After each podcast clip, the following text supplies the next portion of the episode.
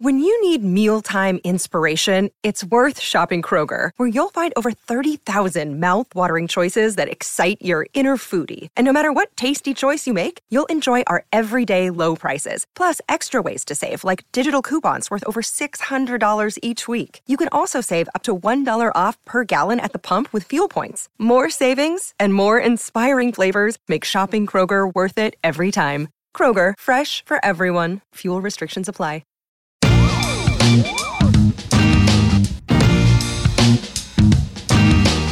We are midway through January and making our way towards the NBA All Star game in Salt Lake City. We are making our way towards the NBA trade deadline. We're making our way towards the NBA Paris Games happening on Thursday at 3 p.m. Eastern Time between the Chicago Bulls and Detroit Pistons. Lots of stuff going on here as we head into the cold, bitter winter months in the Northeast region of the United States. What's up, guys? Spencer Davies, Brian Fritz, another episode of Keeping It 94, courtesy of the basketballnews.com podcast network. Watched a lot of hoop yesterday. My favorite part, I think, was Brook Lopez throwing away Gary Trent Jr.'s headband into the stands and subsequently getting ejected for it. And then the post game interview where Joe Ingles ended up getting interrogated uh, by the media and by Brook, and they had a nice little back and forth asking about that. And uh, it was funny because Brook Lopez said that Gary's headband was talking to him, almost like in a serial killer movie. So that was that was pretty funny. Uh, enjoyed that. I enjoyed watching the Sixers and Clippers go to battle. I know that the uh, end score was not as close as uh, we anticipated it to be, but the Clippers finally got Paul George back after missing five games. They were whole for the first time, and I don't know how long. By the way, Kawhi Leonard and Paul George have only played 91 games together. Think of that for how long they've been together. That's pretty crazy. But just like we were talking about last week, Sixers are in a great place right now. They're playing a really good, solid, uphill pace of basketball right now. Um, despite you know James Harden, who's usually a, a, a slower pace guy, they're getting up and down the floor. Joel Embiid's running the floor. He's blocking shots. He's making his mid rangers. He's dominating inside, getting to the foul line as per usual. Tyrese Maxey's back. Tobias Harris is is is really in a solid, solid groove at the moment. Those are the things going on right now currently in the NBA. What say you, Brian Fritz? There's a lot of news coming out here as we uh, begin this podcast, and some of it's around trades, some of it's around returning people from injuries. So let's uh, fill in the audience here. Well, let me start off with this. Our theme for the entire season that we said was going to happen before the season started and has played out, especially in the Western Conference. Self high five. Is parody.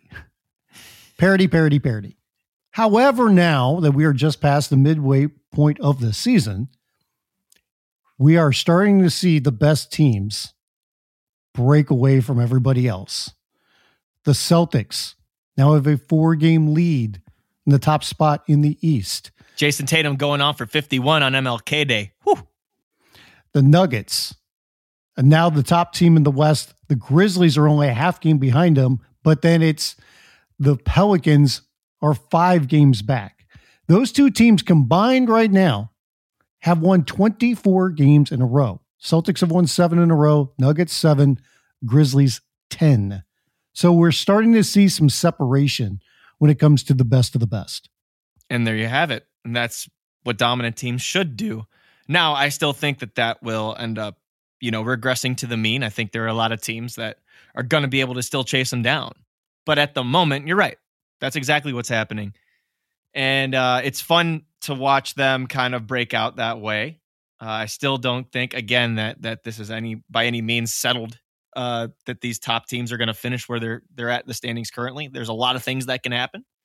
Uh, you know, I think Milwaukee, for all that you know, it's dealt with here the last like week and a half, and Giannis being hurt and not you know playing particularly well on the offensive end after his ridiculous stretch at the beginning of January. Uh, now you're seeing Jrue Holiday step up, man. I mean, you've seen Jrue Holiday's offensive numbers the last two games. uh, even the, the last three games, if you want to uh, take it that far, um, has really stepped up in his absence. And I think, uh, you know, that's kind of showing their depth and their belief in everybody. I mean, 37 against the Raptors last night, and then against Indiana, he had 35. Um, just really, you know, taking his offensive game to another level. If you want to look back further than that, too, at Miami and at Atlanta, um, 24 and 27 points there uh, as well. So, you know, Jrue Holiday stepping up in that that absence. You look at Brooklyn, uh, who's going to be missing Kevin Durant here for a while. They put up a good fight. I know this isn't a great example because they're at San Antonio. It's a team they should beat, but they didn't have Kyrie Irving or Kevin Durant last night, and they still proved that they were going to come in and try and, and win that game and, and play with some poise. You know, TJ Warren came to Cam Thomas, um, stepping up there. Um, still not getting the offensive volume you want to see from Ben Simmons, but at least he took 10 shots in that game um, and, and, and, and, you know, registered a triple double.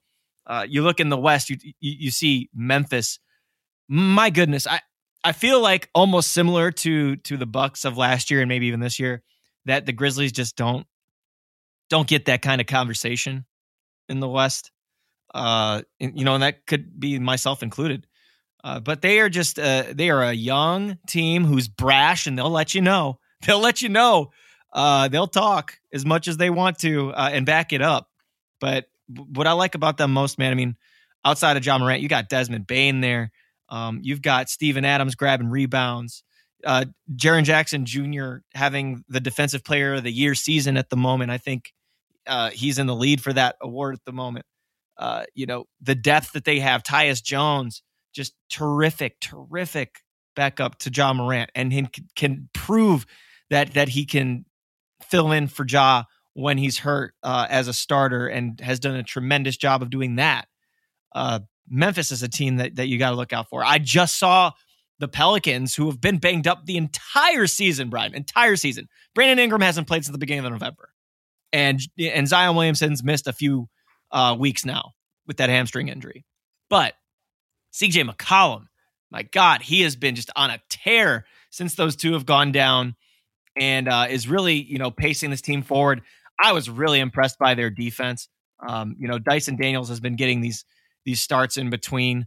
Um, he had like four steals in the first half of the game that I was watching him against uh, the Cavs in Cleveland. Uh, you have you know, guys like like Herb Jones, who's who's obviously you know missed a couple of games too, but Trey Murphy the third. You've got you know all this length that you have to deal with. Jose Alvarado, who's just a straight up pest, old school pest. Um, they're deep. So while they are separating each other, and I'm talking about the Celtics and the Nuggets, uh, I still think there's a lot of season to go.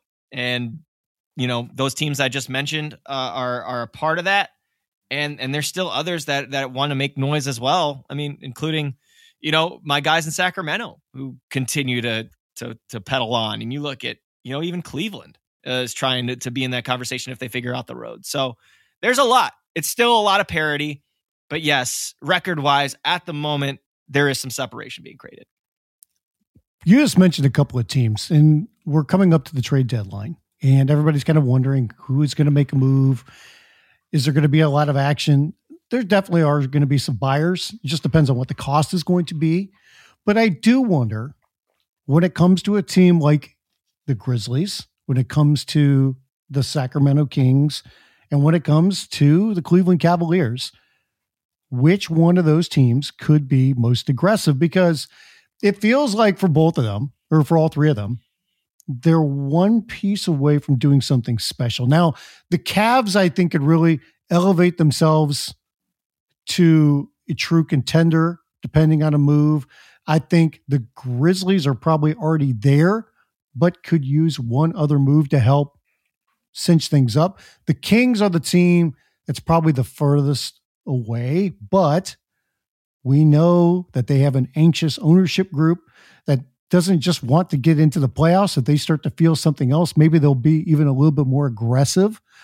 So those are three of the teams that I'm really wondering about and looking at saying, what are they going to do at the deadline, if anything? How aggressive will they be? You know, you look at the Grizzlies, I mean, they believe in their system. They've done extremely well when it comes to their draft picks. So they're not known for making like a big splashy trade.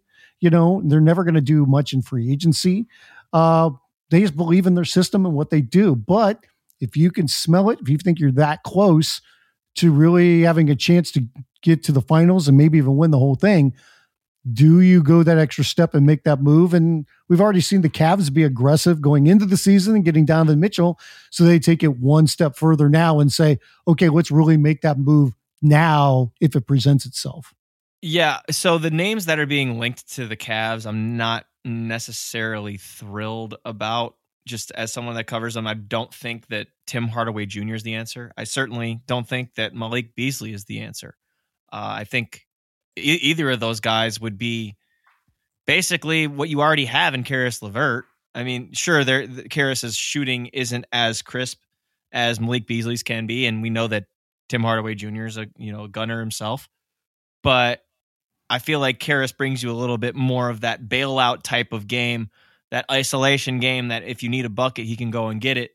Um, you know, sometimes he has trouble with turnovers. I'm aware that he is, you know, in a slump right now as far as as his sloppy closeouts are concerned. I get that. Um, but the th- at the same time, now you're able to kind of see how LeVert bounces with with Ricky Rubio, right? You're you're able to see if if LeVert can play off the ball a little bit more, uh, see if you can get him into his spots and and uh, you know take some of the load off of Caris. Even though Caris is more comfortable with the ball in his hands, I'm understanding of that. Uh, I'm interested to see you know how he plays next to Rubio now that that Ricky's back. Uh, but those two targets I just mentioned, though, Tim Hardaway Jr. and and Malik Beasley. Well, one, I think Beasley, while he is a very very talented scorer, I don't think he addresses the need that the Cavs have. Uh, he is a very streaky three point shooter and has been pretty much his whole career. Um, and then you have Tim Hardaway Jr., who, while may be a better, you know, fit per se for the Cavs, one, I don't know if he is a small forward that you need. Um, he doesn't really have the length. His defense is you know, it's okay. But at the same time, you you look at the contract that Tim Hardaway Jr. has too, and I think that that could play a factor as well into uh, into what fits for the Cavs. So I, it's not easy to find these guys to defend and, and shoot threes, as we've mentioned before. Right. The three and D wing well, players are not easy to find, and and if you've been paying attention to the Cavs, look at the growth of Isaac Okoro.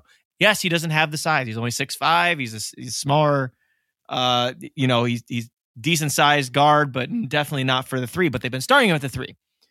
Uh, he's been shooting 48% since the turn of the new year from deep uh, on a low volume, mind you, but he's still playing the defense that we know he can play. And he's even been a little bit more apt to attack because teams are starting to show him a little bit of attention there in the corner now because of that that you know success that he's had. And now you got to make decisions if you're defending the Cavs because you have the pick and roll game with Jarrett Allen. Um, Evan Mobley's got the handoffs. Uh, and then you know the penetration that you get from from Darius Garland and a healthy Donovan Mitchell when he's back. So, I mean, I'm not saying they don't need a move. I think they do need a move. I just don't know if the means to get that move are worth it, especially if Okoro's starting to find the groove that he has. You know, when it comes to Beasley, he's a volume three point shooter, but he's not mm-hmm. he's not the biggest guy. I mean, he's six foot four. He's never been known for his defense. He's kind of a specialist. But even saying that, when it comes to his shooting this year, I mean, he's 38% for his career, 35.5% from three point range this season. In his last 10 games, he's only hitting 28% of his threes. So, and you're talking about a guy that I believe puts up about an average of like eight threes a game. Yeah. Eight. I don't know if that's really the best fit when it comes to the Cavs. And you think you know, about the, you can't take away yeah. those shots from Darius Garland. You can't take those shots away from Donovan Mitchell. Like you want a guy that can hit a shot in a big moment, right? That but you don't want that kind of volume. You want a guy taking 4 to 5 shots from the three-point land. Essentially, you want a PJ Tucker, right? You want a Dorian Finney Smith. That's the type of player I think the Cavs kind of want and covet. but it's just not easy to find guys like that. And no, again, to find somebody with size and consistency. That's what you want. Exactly. Exactly. Someone to nail those threes from the corner that teams are just completely leaving open. But the last five games, I'm going to tell you this right now five starts for Isaac, uh, Isaac Okoro. And, you know, in 23 minutes a game, he's averaging 10 points, three boards, and shooting 56% from deep. I think, I don't know. I, I wouldn't mess that up, right?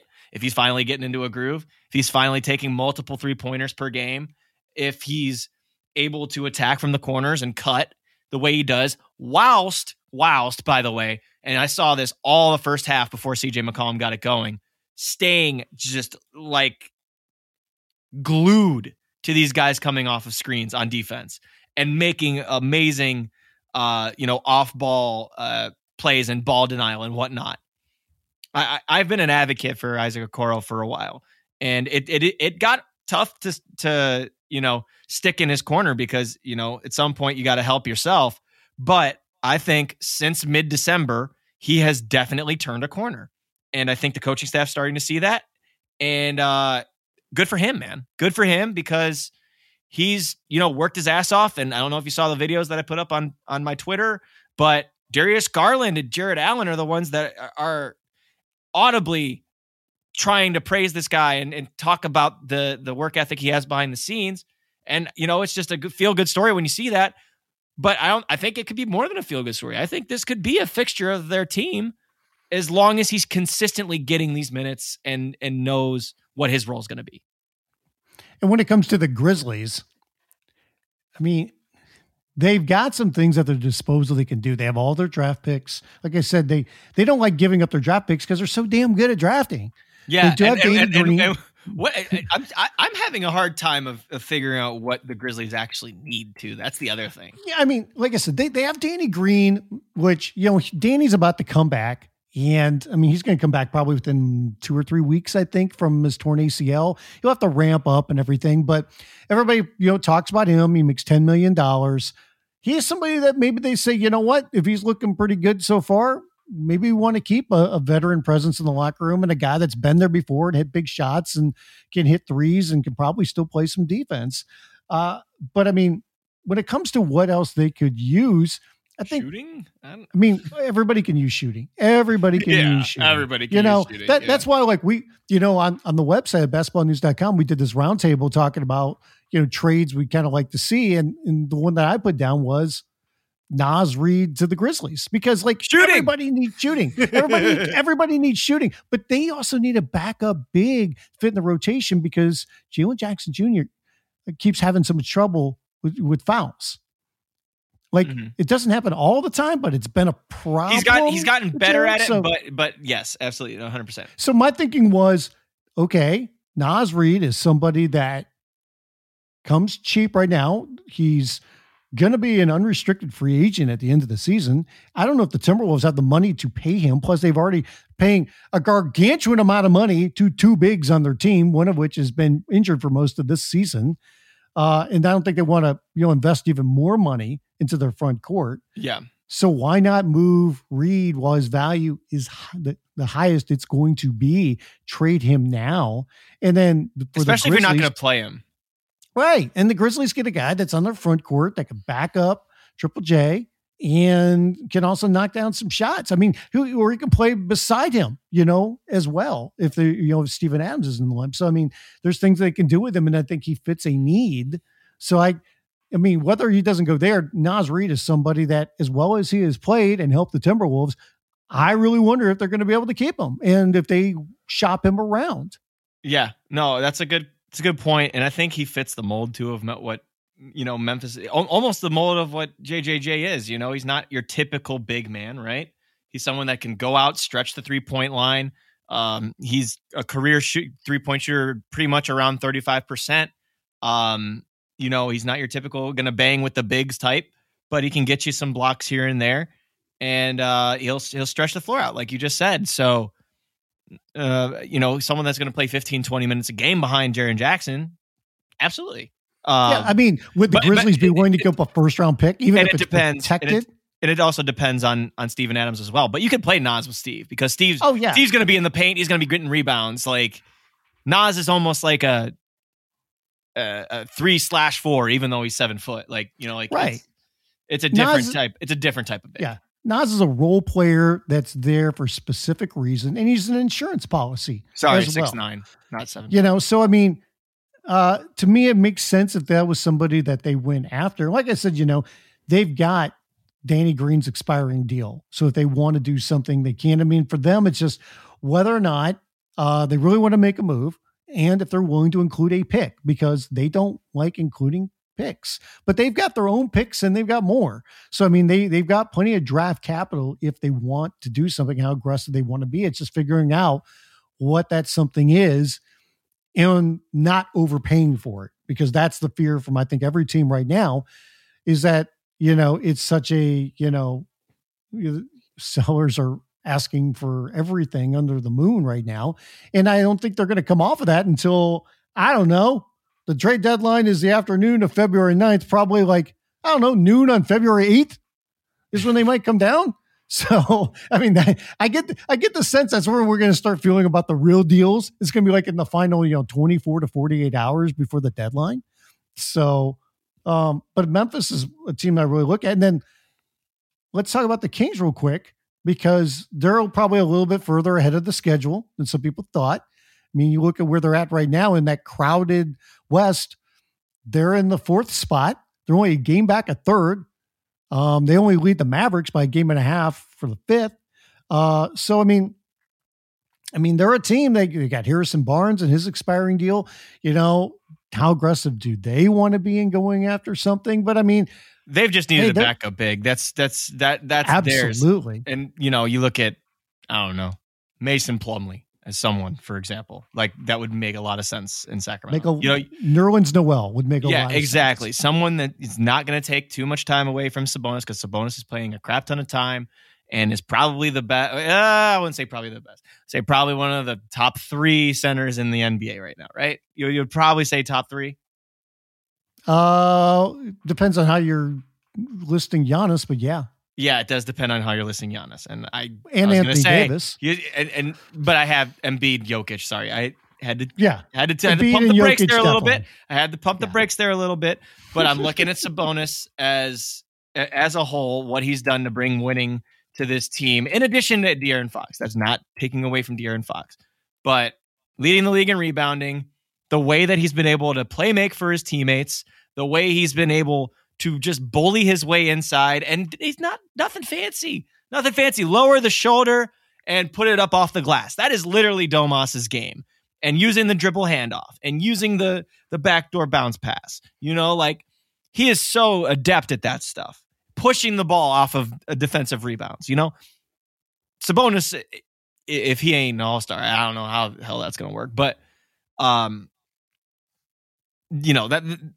they need someone to back him up at that position. That that's pretty much where I'm at. And like you said, Nerlens Noel, My, Mason Plumlee uh, any of these guys. Like, dude, you you could even call up Toronto and get Khem Birch. Like like that's something somebody who's competent enough to play 10 again 10 to 15 minutes. It seems like that's a that's a common overlying theme of this deadline. People want shooters and people want backup bigs. It's like it's amazing how much we were talking just a couple of years ago. Like centers are gone, they're phasing them out in this league, whatever. Then we look at it now. Let, let's look at who's been the MVP the last couple of years. Let's look at how centers are back. right, you know, and right. you know, it's just a different skill set that some of them have. I mean, Jokic basically plays like a point guard. Uh, Sabonis plays like a point guard. you people know, covet. Hartenstein there in New York. You know, like it's just oh, he's got to be available. They're not even playing him. No, that's what I'm saying, and and people know around the league how talented he is because he's just he's not a pick and roll type of big. He's more like a Plumlee or a Jokic, where he's helping in the playmaking department. We saw a lot of that in Cleveland here too. But Oh yeah, no, it, it it seems like the the needs are are very similar across the league. I did want to bring this up though because this broke while we were about to record. Um, Rui Hachimura apparently, according to Shams Charania and Josh Robbins of the Athletic, um, is being uh, explored for some trades there in Washington. So, um, initial thoughts on that uh, because this is about uh, quote unquote clearing the logjam at power forward there with the Wizards. I mean, I can understand it. I mean, their their whole goal is to keep financial flexibility for the offseason. They, you know, the team has said they want to build about around Bradley Beal, Kristaps Porzingis, and Cal Kuzma. Kuzma's a free agent after the season. He's going to be getting paid. He's already said he's going to go into free agency. He hasn't said if he wants to stay in Washington yet, though. so, you know, and the team, you know, they want to they want to be able to save as much money to to make sure he gets paid.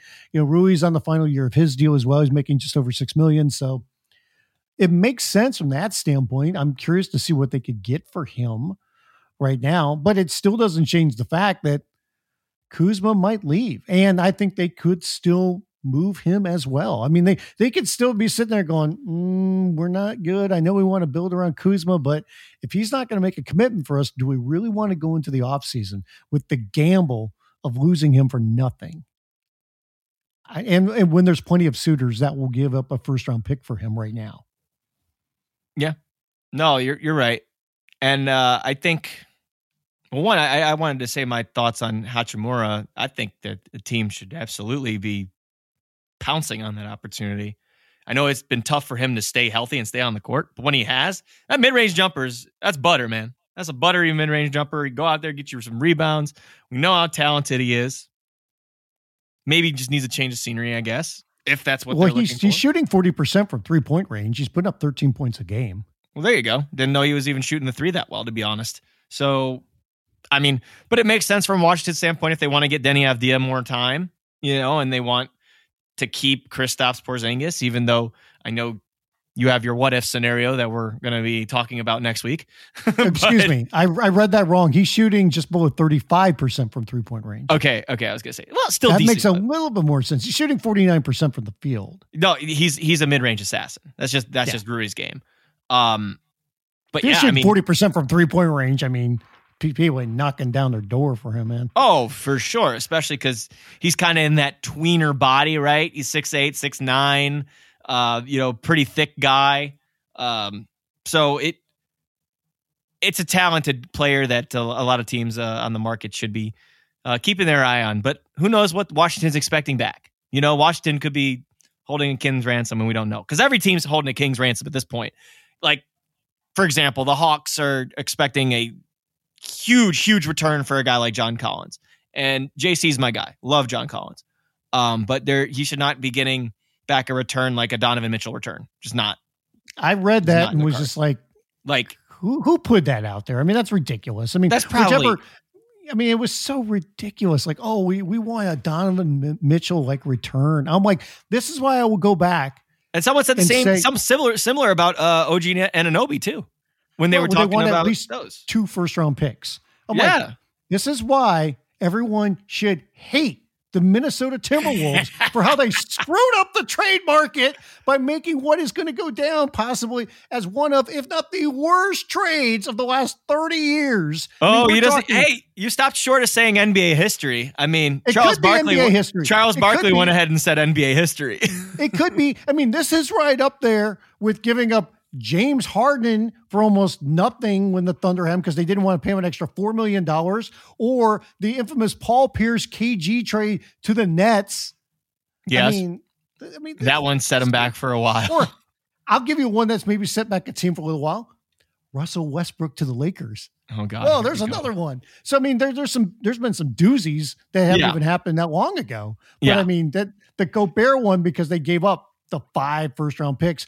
By the way, it doesn't help help that Kessler is like putting up 2020s now. Yes. And he was like a throw in in the trade. He was a throw in in this trade. You stole and my thought. Dude, I was just going to say he's that. He's playing better than Rudy. I know. It's crazy. It's crazy how Danny Ainge like does it again. Danny Ainge Don't make deals with Danny Ainge, everybody. Do not. Do not.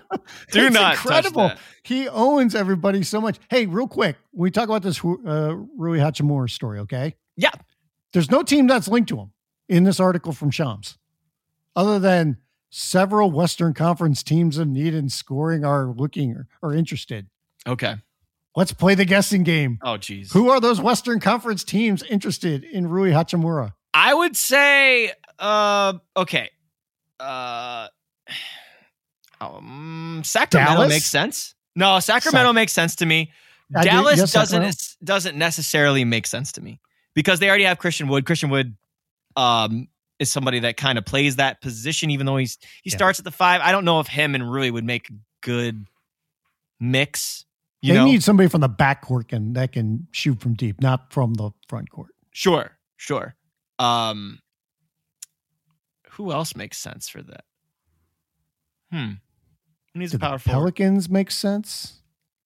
Uh, no, because I mean, if you have Ingram Yeah. and Zion, Right. I mean, unless you're you're talking about a depth piece, then yeah, absolutely, that makes sense. The Memphis Nuggets make sense. Memphis. Uh, the Warriors are great at developing talent. You know, Mhm. you think about that. I Portland, I don't know. I don't know about Portland because they have Jerami Grant. I would Unless say the they- Kings and the to- yeah. Kings and the Warriors probably make the most sense. How about Phoenix? Well, Phoenix of course, is another. we, we should we should bring it up while we're talking about Rui Hachimura. We should also bring up that Cameron Johnson is about to make his uh, return uh, very soon for Phoenix, as that also dropped before we started to record this podcast. That's They- big news for them because they've been mired in a very very long slump. Um, Yeah. and uh, you know, Brian Windhorst said on his latest uh, interview or podcast or whatever that uh, Jae Crowder definitely is going to be moved. Uh, so you know that's another portion of that deal as well. That makes sense. Um, if they were to go after, say, a Hachimura or something like that too. well, the Suns. Remember, they started fifteen and 6 Mhm. Since then, they've gone six and eighteen. They've lost nine of their last ten, and I know that they've been missing Devin Booker. And I feel bad for Mikal, man. Mikal is an Iron Man. He still has not missed a game. He has still not missed a game. I think he holds the active record right now for consecutive games played. He's going out there and fighting through some injuries, man. And he is, you know, uh, you you can't say enough about a guy that's going out there playing 40 minutes a night whilst he's dealing with injury. And he's still yet to miss a game this season. And uh, you know, I, I, I got to shout out my guy because that's not easy to do at all. Um, and he has missed a total, a total of nine games in his career. Yeah. Think about that one. Well, look at the, how beat up the Suns are. I mean, going Yeah. into the season, we already wondered about the issues on the court, off the court, all that fun stuff, you know, that was going on. Devin Booker's missed 16 games. DeAndre Ayton's missed six games. Chris Paul has missed 19 games. Cam Johnson has missed 37 games. Cam Payne has missed 17 games. Shamet has missed 15 games. Uh, Dario Saric even has missed 19 games. So, I mean, they've been the most beat up team in the league by far. And they're in this tailspin to where some people are really wondering, like, is their window closed? Did they miss it? Especially because not only are the injuries this year and where they are, but uh, just the way we've seen Chris Paul play. What if they go and just- get Fred VanVleet? That would help, maybe. Would that help? I don't know. Uh, you know, we kind of brought it up a little bit earlier, but the Raptors are absolutely listening to people right now. They are. And it sounds like, I mean, everybody has said, like, uh, I know Jake Fisher from Yahoo even said, like, they're going to make a move. It's just, we'll see how aggressive they're going to be. Is it going to be just a Gary Trent Jr., or will it be something of a, of a bigger move? Will there, will it be a Fred VanVleet? Could it be, you know, OG? Could it be Pascal? Right now, it doesn't sound like they would go all in. Yeah. But they're open to everything there. Masai Ujiri is not afraid No, to do what he feels is necessary. And he is not going to be somebody that's going to say, we're going to be in the middle of the pack. We're either going to be at the bottom and building back up, or we're going to be near the top. hmm You know, so what's he going to do and how aggressive are they going to be? Because it's funny because as much as the Raptors have struggled, I could see them being aggressive and being a buyer for somebody in the hopes of because they're still in the us- mix. Well, not Because just this still- year, but for yeah. next year. I mean, yeah, no, I mean, almost a long Pelicans type of type of way, Yeah. right? I mean, how make a move they for next year. big? Could, Mhm. could they go out and go uh, and try to get a Jakob Poeltl? Who, They've by the needed way, a big be- for like two years, three years. Right. I mean, he's going to be a free agent after the season, but maybe they they believe they could re-sign him. Mhm. You know, so I mean, there's there's things like, and they just say you- we'll just make the move now and get him because they're not going to have any you know big time money in free agency. I don't believe so. Let like I said, it's a it's a win now, win in the future kind of move that they could really look at, and they've got a lot of different pieces, you know, that they could use. But I mean, the Raptors, I mean, they're they're a half game out of the play-in tournament, but they're twenty and twenty-five. They're just kind of pushing along. It seems like when they They did just right, win a game at New York. They let it half yesterday against the Bucks, and you know, to the point I was just making it with VanVleet. Um, as aggressive as we've seen him ever this season, uh, back-to-back games, uh, he scored 39 and had uh, nine boards and seven assists across just one turnover against Milwaukee. And then in New York, he had 33 points and eight assists against one turnover uh, at Madison Square Garden. So Yeah. maybe He's he's, starting to get better. healthier. But maybe starting to get healthier. he was he was not playing well for most of the season, and they have a big decision to make with him because he is going to be a free agent after the season. He's going to opt And out. yeah, He wants more money than what they can give him right now. So, um, you know, that's going to be a big thing. I mean, remember Fred VanVleet, he's beloved by the fan base there too. oh yeah, It's just they have to decide like, do we need to make a move now because this is going to help with chemistry and we need something different in that spot, or do we want to uh, continue this, you know, partnership with him? right. And I wouldn't even venture to move Pascal if I was them as well because he's just having again an incredible year. So I, I wouldn't touch that. But I mean, if you got to move something, you got to move someone to get something back, right? So Right. If you're thinking, if you're thinking that, you can venture over to looking at at VanVleet. But uh, Would you more- trade OG? So uh, I'm guessing that Toronto doesn't want anyone to lay a finger on that guy. uh, just because, I mean, again, it's not easy to find someone that defensively sound, right? Especially on the individual side of things. And, you know, he's proven to be a plus, a plus shooter. The la- honestly, his entire you could say his entire career. Like he's shooting 37% his entire career from deep. Most of those are going to come from the corners, right? So I don't know, man. I Is he untouchable? Probably not. But it's something I I think I would have a really tough time giving him up to. But it, again, this is why I'm not a GM. There are contracts to be sorted out with. He has a, uh, uh, uh, an extension that comes up uh, after the 24 season. He's got a player option going into 24 25.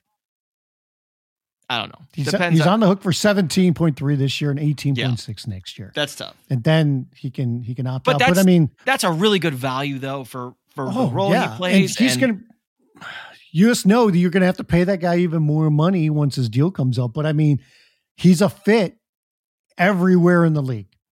Everywhere. everywhere. Yeah. Everywhere. Mhm. So if if they put him on the market, I mean, they're going to get two first round picks. Yeah. They could get a little bit more. I don't even know, but there's I don't know. me, there would be- thanks, thanks, Rudy. there would be teams tripping over themselves, I think, to get their hands on OG. Oh, I mean, mean- as there should be, as there should. be. I mean, hey, I you know I talked about the Grizzlies. You can't tell me that they would. I mean, as as he's a stingy as they perfect fit for the their picks, Cavs.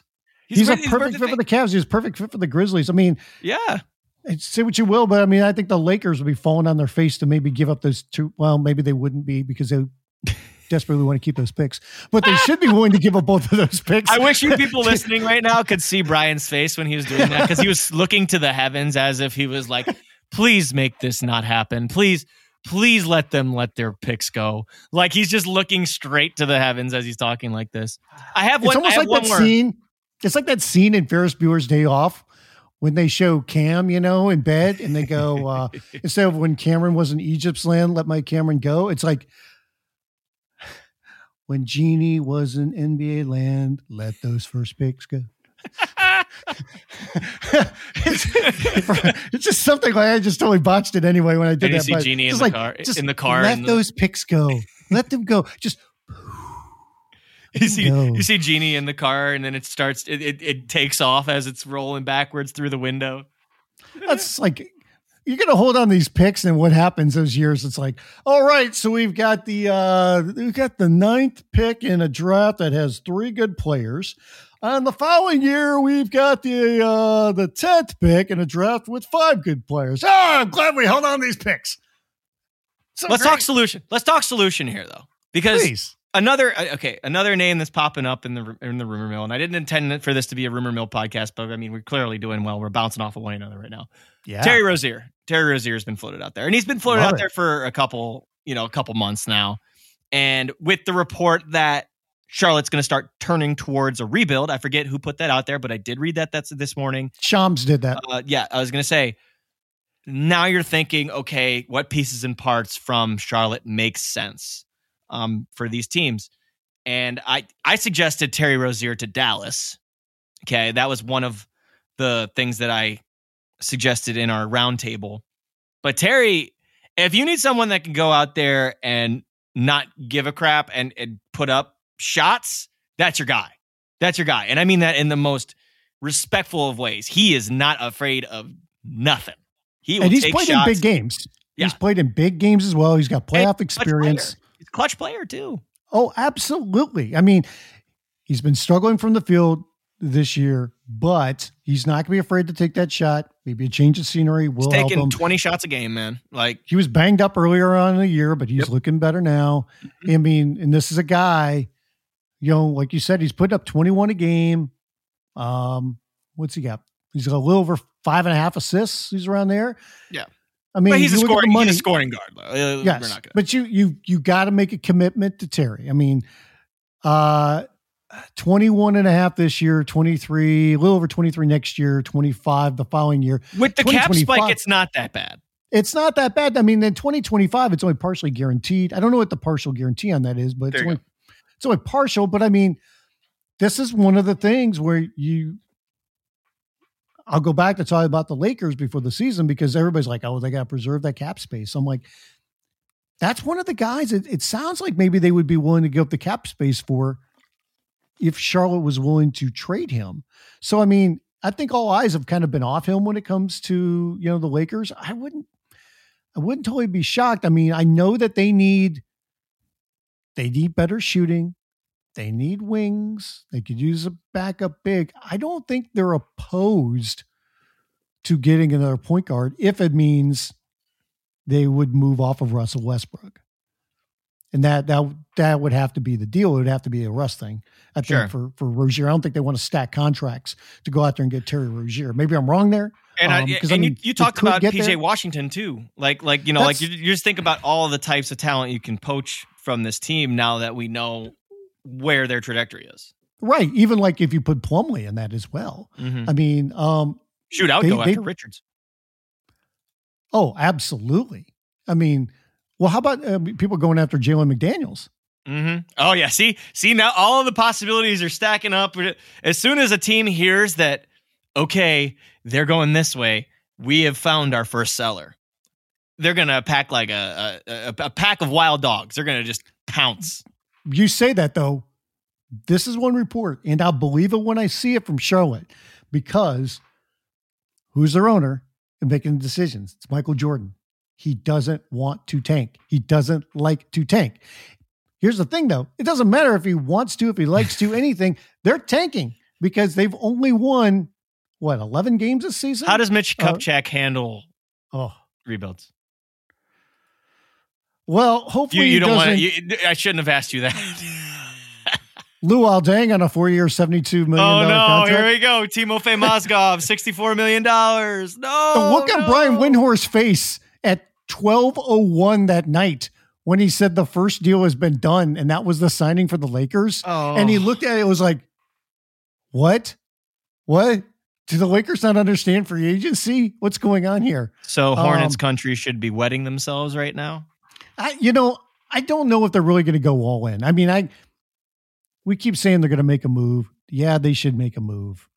It's just what what is that move going to be? And by the way, Gordon Hayward, I don't think they're going to get off that. That that's something LA has said no.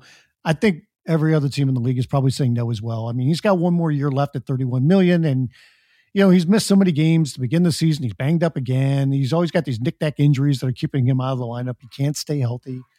So that's that's going to be a rough one for anybody to take on.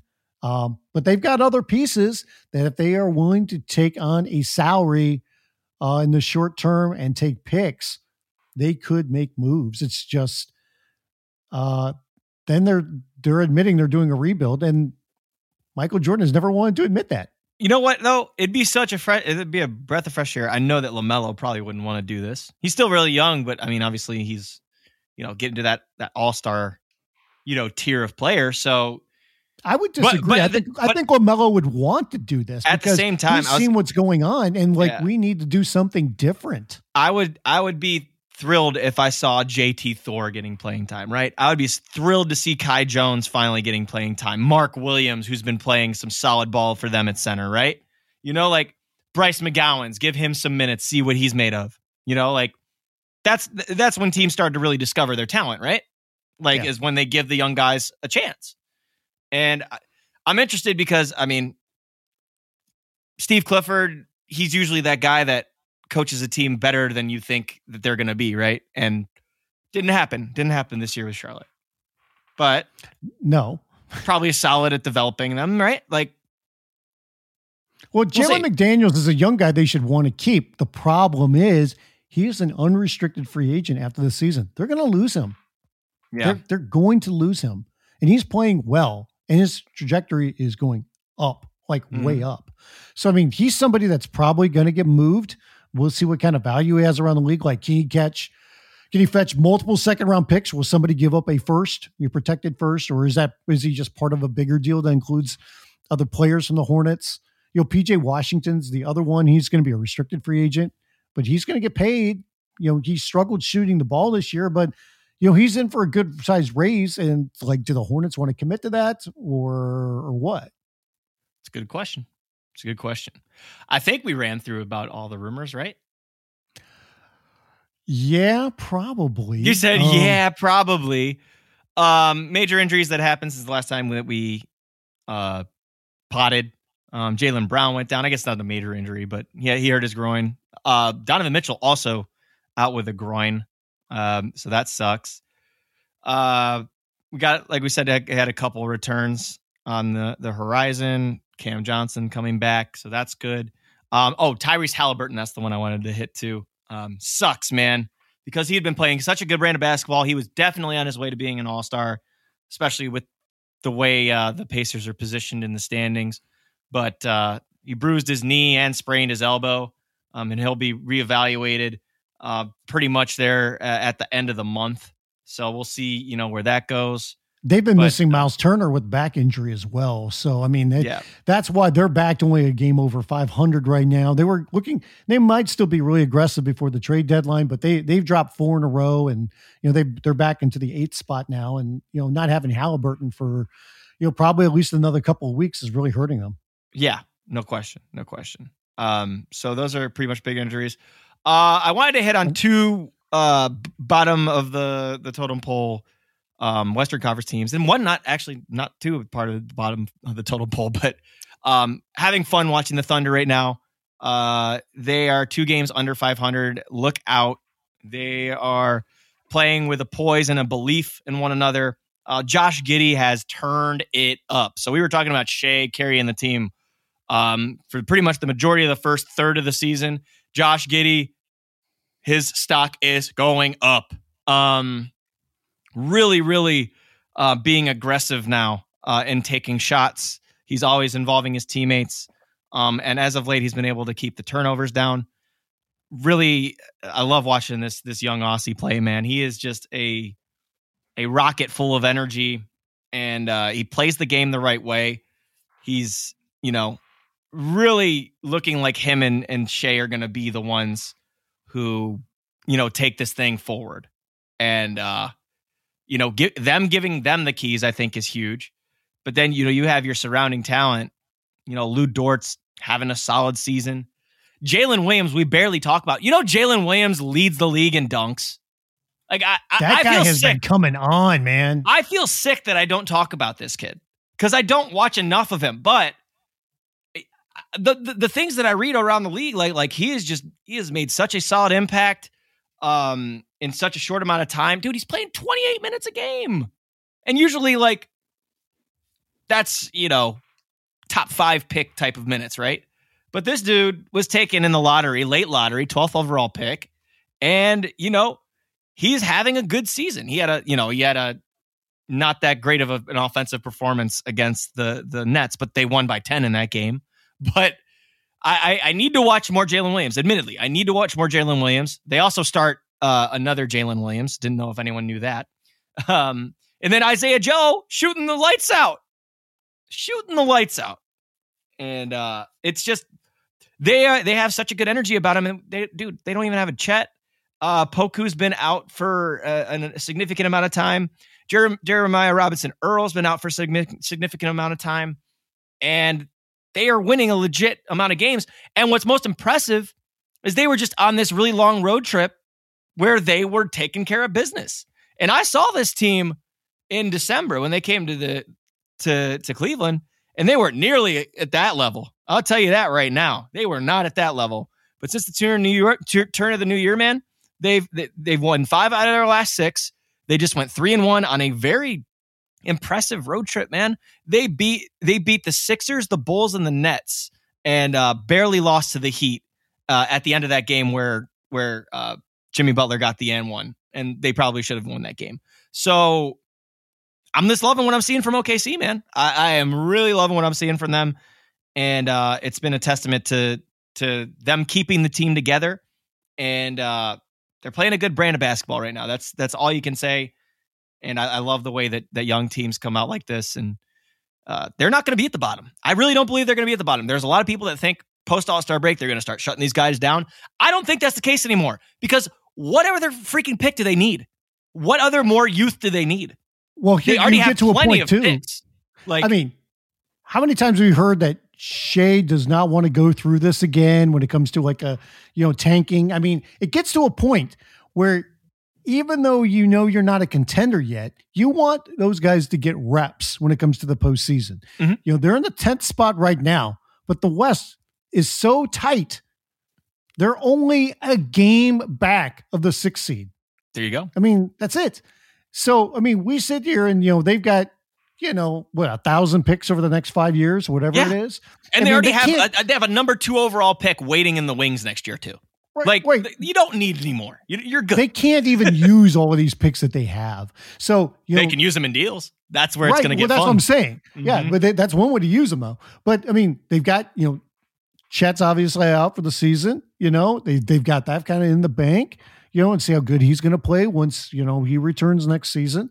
But as well as they're playing right now, and the way the West is, this is a team that I do wonder if they say maybe our move shouldn't be in the off season Maybe it should be now because we can't use all of these picks on for ourselves. From, from we can't draft all of these guys.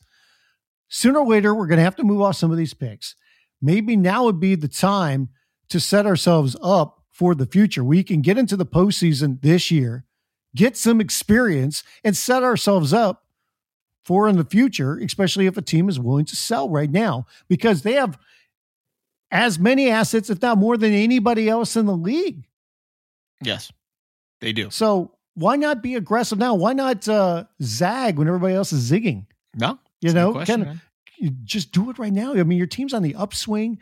You've got, you know, Shai is a proven leader, a clutch guy, probably the most improved player this year, I would think. If not, he's he's definitely in discussion. And mm-hmm. you mentioned it's him or Markkanen right now. Yeah, yeah, and like Josh Giddey is God, if you can't have fun playing with Josh Giddey, man, you you just don't like basketball.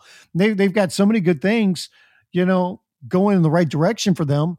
Now is a time where if there's something good that can present itself, I think you want to go out there and do it. Agreed. Agreed. I, wanted mean, to. Who, who, worries about tanking? I mean, no, that's exactly what I'm saying. That's what I'm saying. You're like not going to have a chance.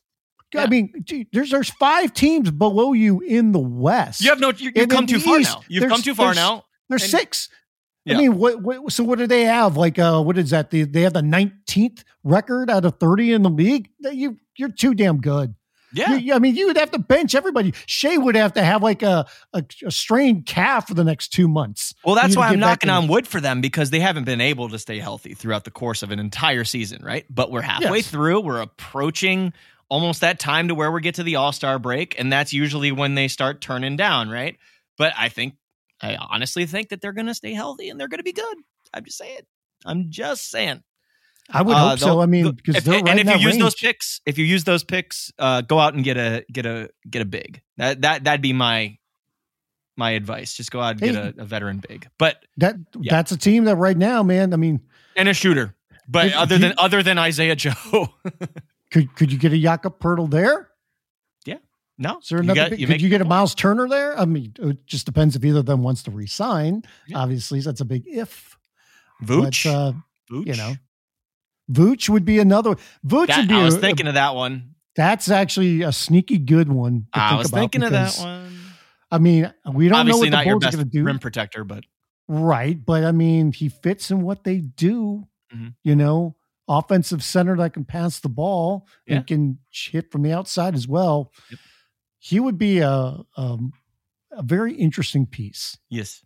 See, look at that. Look what brainstorming does. I want to touch on like uh, t- two more things. So, one, uh, John Wall went on Theo Pinson's podcast, I believe it was, and spilled a lot of tea. Let's just keep it at that. Spilled a lot of tea. Um, talked about his time with Houston.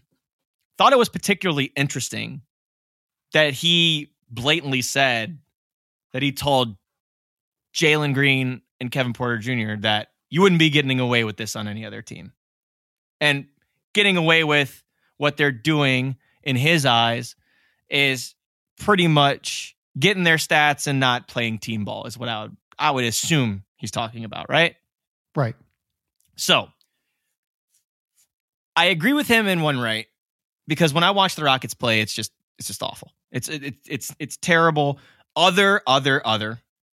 I'm going to preface this. Then um, Alperen Sengun, who, by the way, before that ridiculous performance in Los Angeles, um, I had actually been watching a lot of Rockets games because, uh, just flat out saying it, uh, stuff became legal here. so I've been a little tuned in extra to some of these games. Your La- your Lakers also broke my heart in one of those, and we'll get to that when we close the podcast.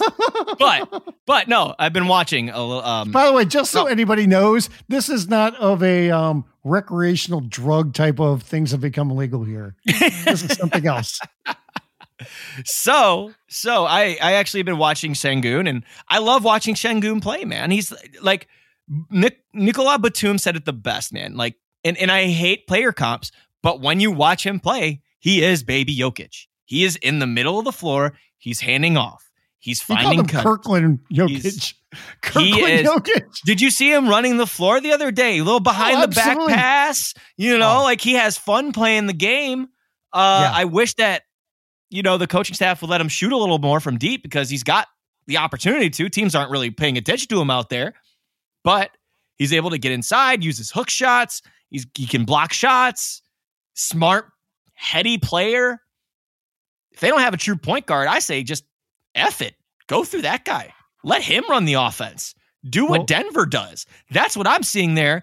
And, you know, at least they have a team player in Jae'Sean Tate who just came back and, you know, he's doing good since he's come back. But they have all these minutes to allocate to KJ Martin. They're trying to showcase Josh Christopher. You've got, you know, so many different young players out there. Usman Garuba getting the backup five minutes the other night, you know, like you've got so much going on, but I, I don't see too much team ball when Alperen's not out there. You mean, that's is that that's why what I'm noticing. when Eric Gordon was asked the other night, like, um, what do you see when it comes to progression with this team? He goes, I don't see any progression. Well, that's just flat out telling you know telling the, the facts. And Oh, yeah. although I don't like the way John Wall went about it, I think he could have kept that in private or not mentioned names, or when he was asked about names, not said anything.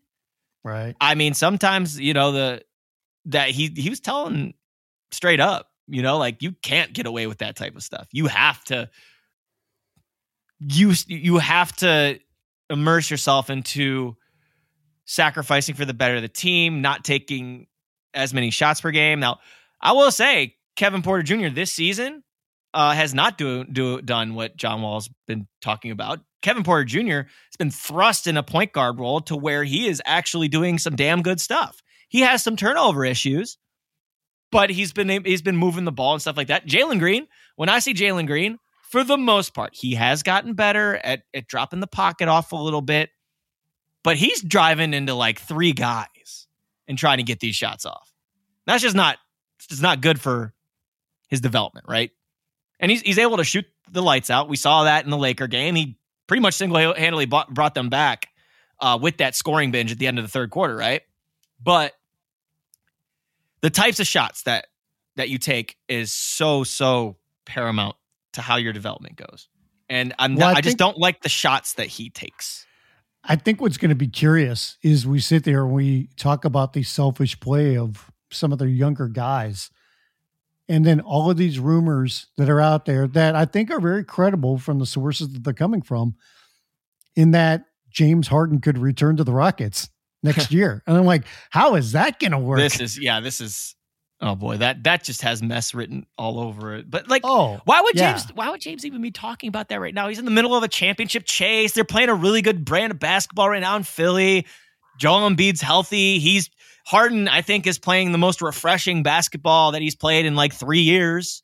Like, I think that James is trying to downplay it, but obviously he told somebody or leaked it somewhere, and it got out there. And uh, Tim Bontemps and Tim McMahon from ESPN got their hands on it. Yeah, um, especially McMahon, and he's mm-hmm. Woj broke hey, on Christmas or whatever. Yeah, right. And they were like, "Hey, he's open to coming back here. I mean, because he likes Houston a lot, and of all things, he wants to play with Eric Gordon. Doesn't Eric hasn't Eric Gordon wanted out for like three years too though? Yes. Then how does that work? Like, what if Eric? Gets, I don't know. But, but, here, maybe that's why the Rockets are holding on to him for dear life because they that's, want a first round pick for him. Maybe that's the reason, right? Maybe that's, that's one it. of the theories. Hey, hey, you know what though? They could trade him and they could re-sign him in the offseason because they're gonna have. Eric's still playing good, by the way. He's being a good soldier. He well, he's trying to be. He, yeah, he's frustrated, but he's trying to do uh, the right thing. Right. I mean, probably don't go out and say there hasn't been any progression. Yeah, but again, he got asked the question hey, and he was again, gave an honest love. answer. Tough love, though, right? Because John yeah, Wall did the absolutely. same thing. John Wall did the same thing. I, again, I don't really agree with the methods of which uh, John Wall said what he said, uh, and I feel bad for Justin Patton, who was just living his life. And John Wall said that we were starting dudes like Justin Patton like oh. just calling him out, catching strays for no reason. I feel that bad. drive Justin, by man. We've we've talked with Justin Patton on our basketball news spaces before. He's a good guy. I feel bad, but uh, yeah, not fan of the methods that he did it. But just because John spoke of that, and I've been watching Rockets basketball the last like week, week and a half from my observations. I'm not saying this has been the whole season. They just need to move the ball more and uh, take better shots. I think that's obvious. And when Sengun's out there and guys are cutting and they're getting in transition because they're the most athletic team, and by the way, they're one of the best offensive rebounding teams in the NBA, you can take advantage of that stuff. So, wanted to bring that up. And then the last thing I wanted to, to talk about is because I had a, a really solid week um, of, of covering basketball, being in basketball environments. Like, I went out to um, to Akron to watch my Zips take on Eastern Michigan. Um, you know, ended up uh, meeting, you know, Coach Groce, uh, some of the guys in the locker room that know some people I know. Um, obviously, Emoni Bates there over with Eastern Michigan. Didn't have the greatest game against the Zips, but bounced back really nicely against Kent on Tuesday. Um, still keep him on your radar, folks. He is a hell of a talent. Um, and, and still growing into his body, too. Um, but you know, did that. And then, you know, you look at Monday at MLK Day. Now, get this, Brian. I thought this was the craziest bit of coincidence. So I, I, didn't even have a story for for MLK Day. It was three o'clock p.m. game. It was weird. You know, the Cavs had just been getting back from a five game road trip, three different time zones. Really tough scheduling by the NBA on that one, by the way. um, and and not to mention the Pelicans had just come off like a ten day trip themselves, or was finishing one. Uh, but the Pelicans locker room, so chummy, so chummy, man, and it was cool because I realized how many people I have interacted with. But this was pre pre uh, pandemic era, so just a little backstory. You should know that I know Larry Nance Jr. I saw Larry Nance Jr. all the time because he played for the Cavs. He was all around here, and obviously his dad's a legend around these parts. So I saw him, da- you know, dapped him up, said, "What's up?" But uh, seeing CJ McCollum, the last time I saw CJ McCollum in person was like three or four years ago, and I go, I go up to him, and I'm like, "Hey, a lot's changed for you in four years, huh?" It's like, "You're the president of the Players Association. You're married. You have a kid." and here I am. I'm doing the same stupid stuff. but uh, it was cool, you know. Talked to CJ a little bit. We talked uh, our usual Cleveland sports banter, um, and then you know, just being in the corner too, uh, meeting Dyson Daniels, who I was able to uh, do a one-on-one interview with um, when he was going to the Ignite over Zoom. Met him in person. I mean, it's just these kinds of things. I love having you know this opportunity to do this stuff. Um, Jaxson Hayes was in there as a friend of a friend of mine. Uh, we figured that out because you know we know that he goes to the same high school as my friend went to. So that was awesome. And then you know as I'm chumming it up with all these guys, um, you know Trey Murphy the third hears this. Um, I go up to Trey and introduce myself. He's like, "Oh yeah, no, I remember because I did a draft profile on Trey um, a little while back." So just the the coincidence of, of knowing this entire locker room that I've interacted with before both pre-pandemic and during pandemic, uh, I thought was pretty special. And then to top it off, you know, one of my really good friends from the combine, who's an assistant coach for the Pelicans, Ryan Pannone, seeing him there after all the hard, you know, work and grind that he's been through, just seeing him there in that environment, um, and us both uh, being at that position, just was really special to me. So, you know, I tweeted it out. I was just like, it's just crazy how small the world of basketball is, because if hell, the way I like to put it is it, it, if you know somebody, then they know somebody. But if you don't know somebody, they're going to know somebody that knows you. Like it's, it's, uh, I don't know if that makes sense uh, at all, but it, it's crazy just how small the, the basketball world is when you're in it for a little while. And uh, it kind of makes you really appreciative and it kind of gives you a little bit of, um, of a smile on your face knowing that, you know, you had played a part in this person's career or this person's come up or whatever, you know? Oh, absolutely. And it's funny because like years ago when I used to be around the Orlando Magic a lot, I mean, one of the guys that was very um, trusting of me, maybe it's because I was so young at the time, um, you know, being in my, was that my early to mid 20s, like Penny Hardaway um, was great with me. I mm-hmm. pestered him a lot. I probably pissed him off plenty of times, but uh, Penny Penny was always great with me. Um, I remember, how about this one? The year where Shaq left Orlando via free agency. At that same time, the Dream Team was practicing at Disney World. So that's why you're a Lakers fan. and uh, I was a Laker fan before that. But uh, um, everybody was trying to talk to Penny. And, you know, every, different people tried to go up to Penny at different times and they get a couple words with them. And maybe just kind of was like, hey, look at this kid needs something or whatever. Nobody else could get anything for Penny. And he was like, come with me. And we kind of went in our own little space for five minutes and he let me, you know, talk to him about it because it was before Shaq had left, but everybody kind of figured he was gone. And um, I believe that's the timeline of that. And um, maybe it was right after Shaq had already said he was going to LA. But um, I mean, he did that for me, and and you know, some other guys really went out of their way. I remember Pat Garrity was great. You know that he would remember me, and I you know, be around Pat a little bit and really smart guy, you know. Um, Wet jumper but, from deep. Remember Pat? Oh my God. Stretch oh four. Yeah.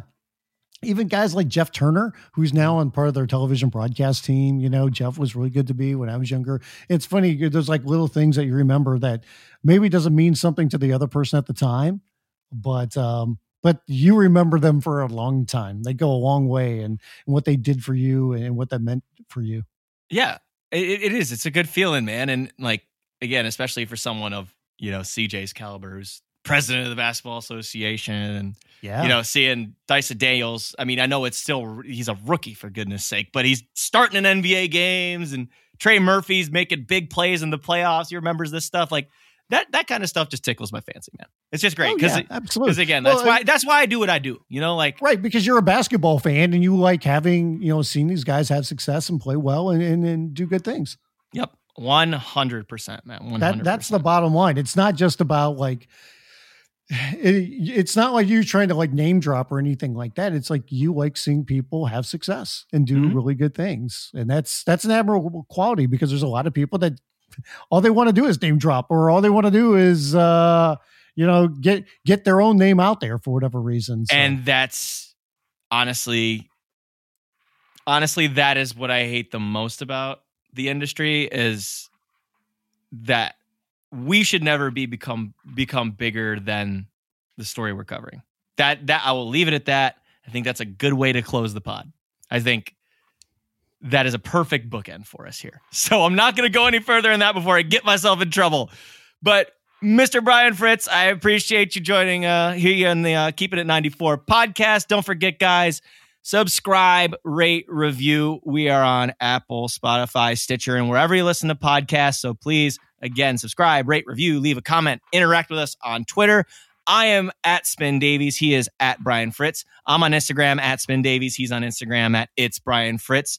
Gonna do a quick plug too here, real quick. Other than listening to the Dunker Spot and the Alex Kennedy podcast, you have my articles here this week. I had a opportunity to chat with Joakim Noah over in Paris as they get ready for the the Paris games there on Thursday, um, three o'clock p.m. Eastern time. It's going to be the Bulls and the Pistons. Really special moment coming up there for Killian Hayes to play in front of his friends and family. Uh, I'm, I'm ecstatic for him. Me and Joe Kim talked about that. We talked about retirement. We talked about his involvement in the Basketball Africa League. Told me he found his purpose in life. So that was really nice um, to hear about that and the growth of basketball in general. So please check that out. That's a Q&A on there. And yes, I did tell him I was from Cleveland at the end of the interview and he chuckled. So uh, that was pretty awesome knowing after these years that Joakim Noah still has a, a great soft spot for Cleveland, his favorite vacation spot. so make sure you check that out on basketballnews.com. I'll also have a feature on Xavier Tillman coming up this week, hopefully sooner rather than later. Uh, talked about him and his uh, approach to the season in year three and the way that he's done um, his different routines while uh, staying ready for this Grizzlies team, who again is just firing off on all cylinders. Uh, can't wait for them to face the Cavs on Wednesday night uh, as we record this on a Wednesday afternoon. So uh, until our next episode, we'll be probably talking more as the trade rumor mill hit, heats up, and uh, we'll see if these teams keep separating themselves. So till that point, everybody have a good one, and see you later.